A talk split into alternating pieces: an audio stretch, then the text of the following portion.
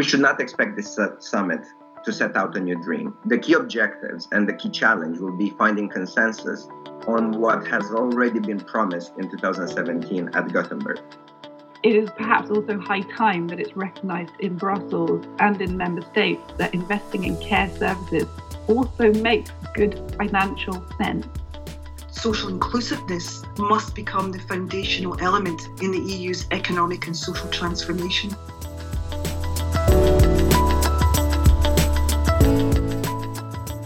Hello, and welcome to the EPC podcast, where we delve deeper into EU affairs and connect the dots between politics, policies, and people. My name is Rebecca Kastermans, and I am the head of communications at the European Policy Center. The upcoming Porto Social Summit hopes to give a much needed push to the European Pillar on Social Rights, the EU's attempt to add a social dimension to its policies and promote basic social rights.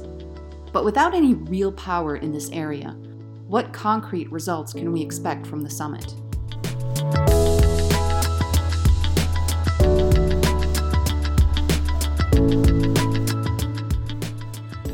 Later this week, EU leaders and heads of state are gathering in Porto for the Social Summit.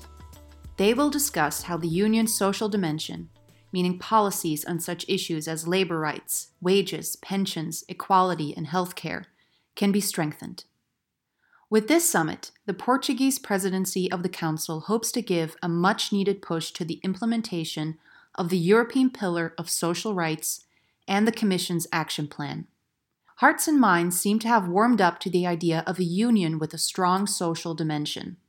COVID 19 has led to economic hardship and more inequality across Europe. A recent Eurobarometer survey found that 9 in 10 Europeans consider a social Europe important to them personally. Equal opportunities in the labor market, fair working conditions, and quality health care are their top concerns. However, ahead of the summit, 11 member countries issued a joint statement emphasizing that it's national authorities, not Brussels, who should be making decisions about social policies citizens are becoming more vocal in questioning the reasons to do things at the EU level. And with the European Pillar of Social Rights giving the EU no additional competences or power, there's doubt about the Union's ability to deliver on its lofty ambitions. I talked to the EPC Social Europe and Wellbeing team to look ahead at the summit and explore the tension between dreaming of a social Europe and doing the work of building it.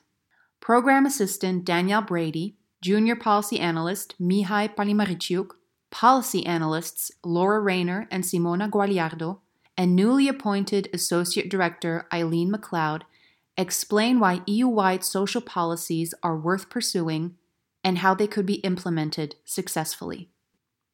One of the pillar's uh, main principles is that everyone should have the right to affordable, accessible, good quality healthcare which now is, of course, more relevant than ever. At the start of the pandemic, in the middle of a crisis that so obviously demanded international cooperation, many thought that this could be the Union's time to shine, but very quickly, countries started hoarding medical equipment, and it seemed like it was every member state for itself. Since then, there have been calls for the EU to do more on health, but without any real power in this area, what would that entail exactly? Well, uh, Rebecca, as you rightly mentioned, the immediate reaction to the pandemic across Europe was not uh, praiseworthy. Uh, caught unprepared by the health crisis, uh, European countries responded uh, in an uncoordinated way. They imposed border controls, they issued export bans, hindering uh, the proper functioning of the single market and jeopardizing the ability of the continent to tackle the spread of the virus. So, this first reaction called into question the very foundation of the European project, the solidarity among its member states. And I think it is important to bear in mind this first reaction and what it caused in order to avoid any similar missteps as we move forward uh, with building a stronger and more resilient Europe. So, uh, to get to your question, what more can the EU do on health? I think uh, the priority now is to make the most of EU action within the existing uh, institutional framework.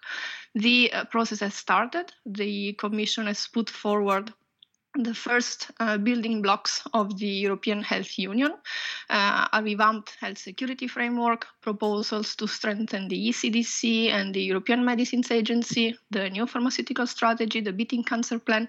All these are very important steps which are also complemented by uh, an unprecedented financial allocation to health under the new uh, MFF. But uh, can we do more? Uh, well, I think there is margin for the EU to do more, to be more ambitious. Uh, the European Pillar of Social Rights Action Plan includes actions uh, related to long term care and the European health data space, for example. Uh, these will be important initiatives. I think that attention should also be dedicated to prevention, in particular to primary and community care this is because strong, accessible, and effective primary care systems are really the backbone of resilient health systems, and they and the key to making sure that people have access to the right care when they need it and where they need it. Having said that, I think we should not overlook a quite simple fact. Um, the European Union can only help protect European citizens from a public health crisis if member states instruct it to. This is uh, the institutional framework the EU is operating in, and the same consideration, I think, applies to social policy at large. So, implementing the Pillar of Social Rights and building a stronger social Europe is really an endeavor that will require the full commitment of national actors. The member states are in the driving seat. And why do you think it is important that the EU comes up with health policies and strong social policies more broadly? What's what's the added value there? Well, I think in just one sentence, uh, to live up to citizens' expectations for a Europe that is capable of protecting their health and well-being. I think uh, there is an important lesson to be learned from from this crisis. Uh, our economies are resilient if the people and the society they live in are resilient. So recognizing the importance of a strong social Europe has never been so urgent. I think it is crucial to put uh, people's good health and well-being at the uh, core of policymaking uh, and acknowledge the interlink between individual well-being and societal and economic prosperity. So, quality healthcare, access to education, decent jobs, social protections, these are all the foundation of individual and societal well being and need to be, to be regarded and supported accordingly. So, the EU can play a significant role in this context to make European societies more resilient and fairer. Uh, it can, for example, encourage member states to prioritize social investment mm-hmm. and put people's well-being at the center of the national recovery efforts. In doing so, it would also contribute to the implementation of the principle of the pillar of social rights. I want to turn now to the upcoming social summit and um, and ask you what can we expect to come out of it, uh, especially when 11 member states have already made it clear that they don't really want the EU to start making policies on issues such as uh, uh, wages, pensions, labor conditions. Even in the past, many seemed to be very protective and attached to their own social protection systems, and there seems to be a worry that a common approach through the pillar might set off a regulatory race to the bottom. Is the EU, and in this case the Commission, setting itself up to fail? I don't think it is, but we need to manage expectations. Mm. So we should not expect this summit to set out a new dream. The key objectives and the key challenge will be finding consensus on what has already been promised in 2017 at Gothenburg. In Porto, the Commission agenda will be to persuade the leaders uh, of the member state to endorse the targets set out in the action plan, as well as back the proposals the Commission has already come up with. Now, as you said, one job is certainly easier than the other. It will be a challenge to get a vote of confidence from the countries that signed the non paper, especially on important initiatives such as the European minimum wage, where some countries have been very vocal critics. However, it's important to mention that they do come out in support of the action plan targets and do accept uh, some kind of implementation monitoring. Precisely because of this, the targets receive a boost in importance. It seems the member states are still not willing to relinquish control of social and employment policy. And for the implementation of the pillar, national policies, the good functioning of their public services remain the primary tool. That being said, member states must be encouraged to develop sound policies, reevaluate their support for public services, especially when it comes to current investment shortcomings, and embark on ambitious reforms to improve their labor market and the public services resilience and quality. In this context, the recovery and resilience national plans are very important. Now and for the future, a key objective of the Commission should be to socialize the European semester so that member states are encouraged to invest and embark on comprehensive reforms. Uh, we should not forget, however, that currently social recommendations are the ones that are not implemented at the member state level. They are mainly ignored. So reforms should uh, head in that direction. And if we expect the Commission to get a concrete commitment from member states, I think this will be a success.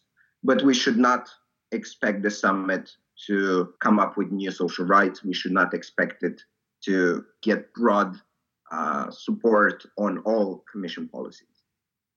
Laura, what do you think? Is there anything concrete the EU uh, can achieve uh, in the field of social policy?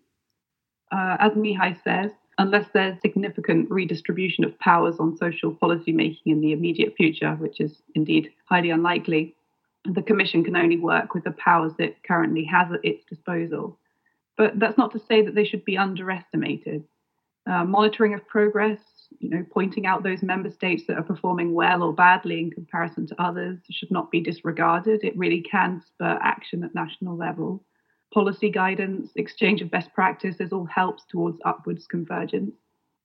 And now, uh, importantly, added to the system of monitoring, coordination, cooperation that, as Mihai mentioned, primarily took place within the structure of the European semester, we can now add the carrot, if you like, of funding so while all the aforementioned policy tools still apply, the Commission now has the key to large amounts of funding uh, to disperse in support of the reforms that they wish to see happen in member states. The Recovery Resilience Facility requires member states to submit national recovery and resilience plans.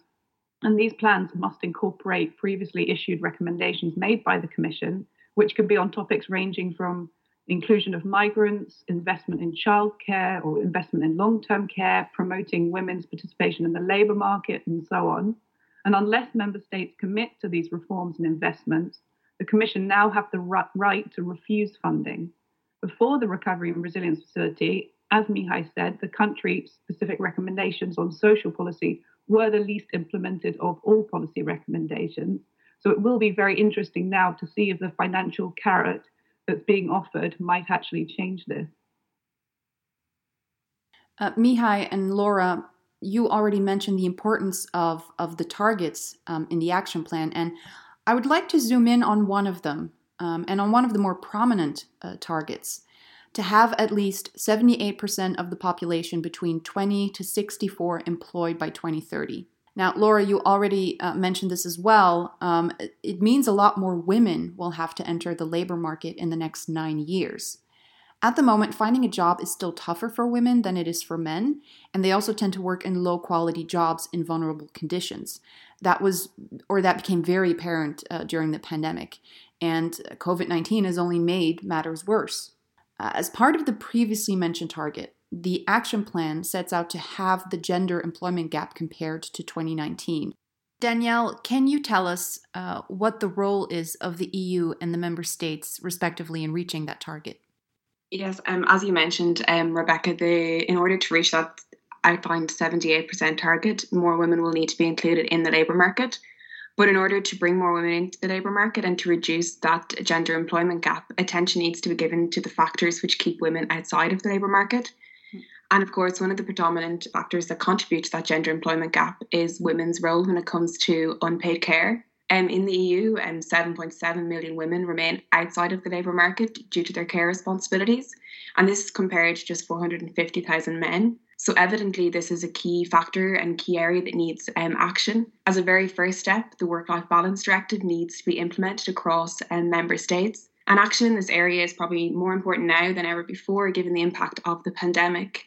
And we've seen that women have had to take on greater care responsibilities due to school closures and working from home mandates. Um, and this has implications for women's ability to um, perform in, in the labour market. And we've seen women reducing their working hours or, um, in some cases, indeed, um, leaving employment altogether. And this not only has implications for here and now, but it also has longer term implications in terms of pensions and social protection. And of course, when we're talking about care, we're not just talking about uh, childcare, but also care of the elderly. Um, and Laura mentioned long term care. And this is a very important um, area, particularly given our aging population. So, in the action plan, um, the Commission has actioned to have a long term initiative proposed by 2022. Um, and this is very um, important, um, as I've mentioned, given the uh, ageing population.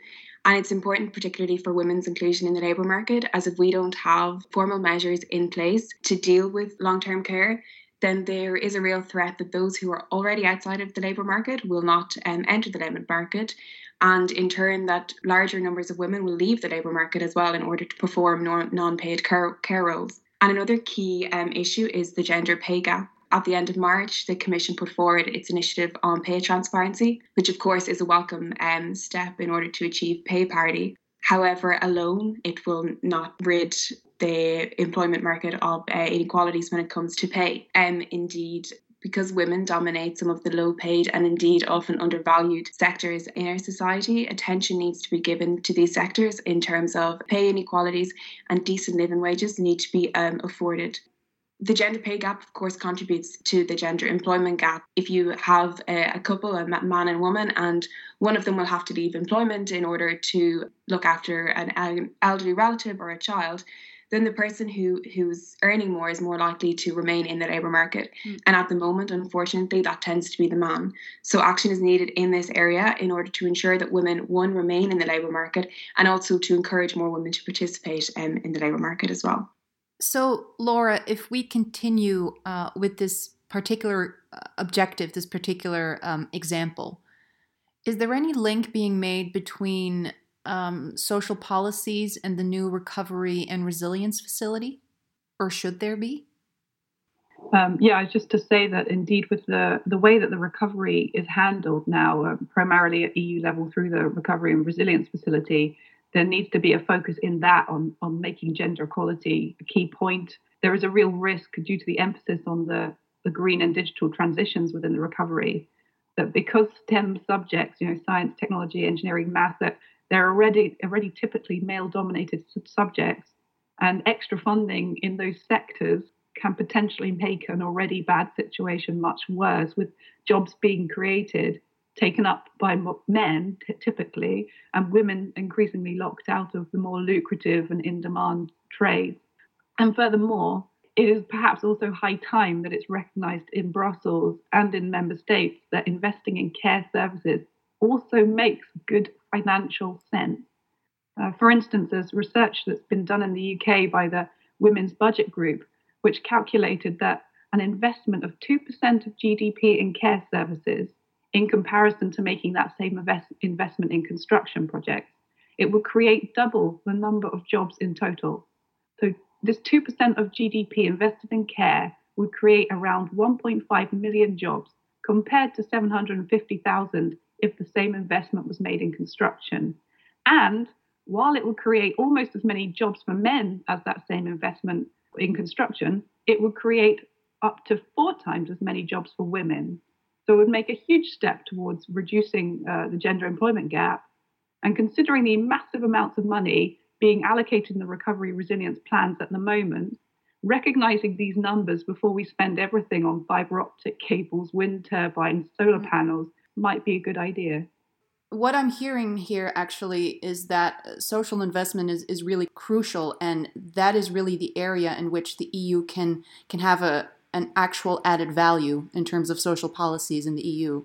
Uh, absolutely. Social investment has a massive role to play, and it has been um, a big part as to why our healthcare services, our long term care services, and many others have been uh, so hard hit by the pandemic because over the last decade, since the financial crisis in 2008, social investment levels have plummeted. And it has really uh, created holes in our social protection systems. It's uh, made, meant that we're already working on a threadbare system in, in some sectors. And so it's absolutely vital that now in the recovery, social investment really gets a prominent role uh, in, in how the money is allocated. So, Aileen, I'm, I'm going to bring you in now to, to tie everything together. Um, Laura already made references to um, the recovery, to the European Green Deal. Um, how does a stronger social Europe fit into the bigger picture? What are some of the wider implications if the EU fails um, to really set a social agenda uh, and follow through on it? And how does social Europe connect to the other major objectives the EU has set out for itself? recovering from COVID, and uh, particularly the green and digital transitions. Uh, thanks very much, uh, Rebecca. And I think, you know, the, the transformation and the modernisation of, of Europe's economy that is required, you know, to get to the net zero emissions, it will see many jobs change and some will disappear. And we're seeing this already in relation to the future of work, where a key challenge is the societal impact of massive changes in the workplace from technological advances in automation, digitalization, and artificial intelligence.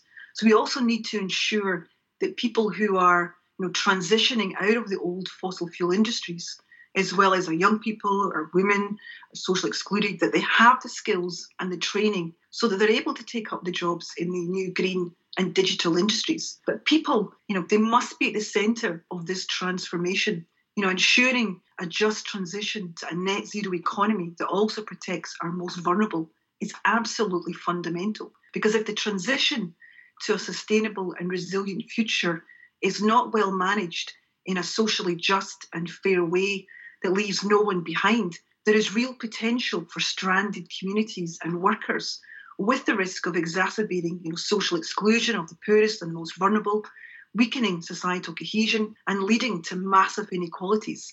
And this could manifest itself in political breakdown, feeding populism, and potentially a breakdown of consensus and damage support for the EU. So we need a more comprehensive and, and ambitious you know, implementation of the pillar and the action plan to enable it to serve, if you like, as the, as the building blocks of a new EU social contract with all of Europe's citizens. And that could help to both ensure you know, societal and territorial cohesion with intergenerational solidarity and fairness and address the growing inequalities that have exposed you know, so many EU citizens to the worst economic and social impacts of COVID-19. And I think, you know, by leaving no one behind, social inclusiveness must become the foundational element in the EU's economic and social transformation.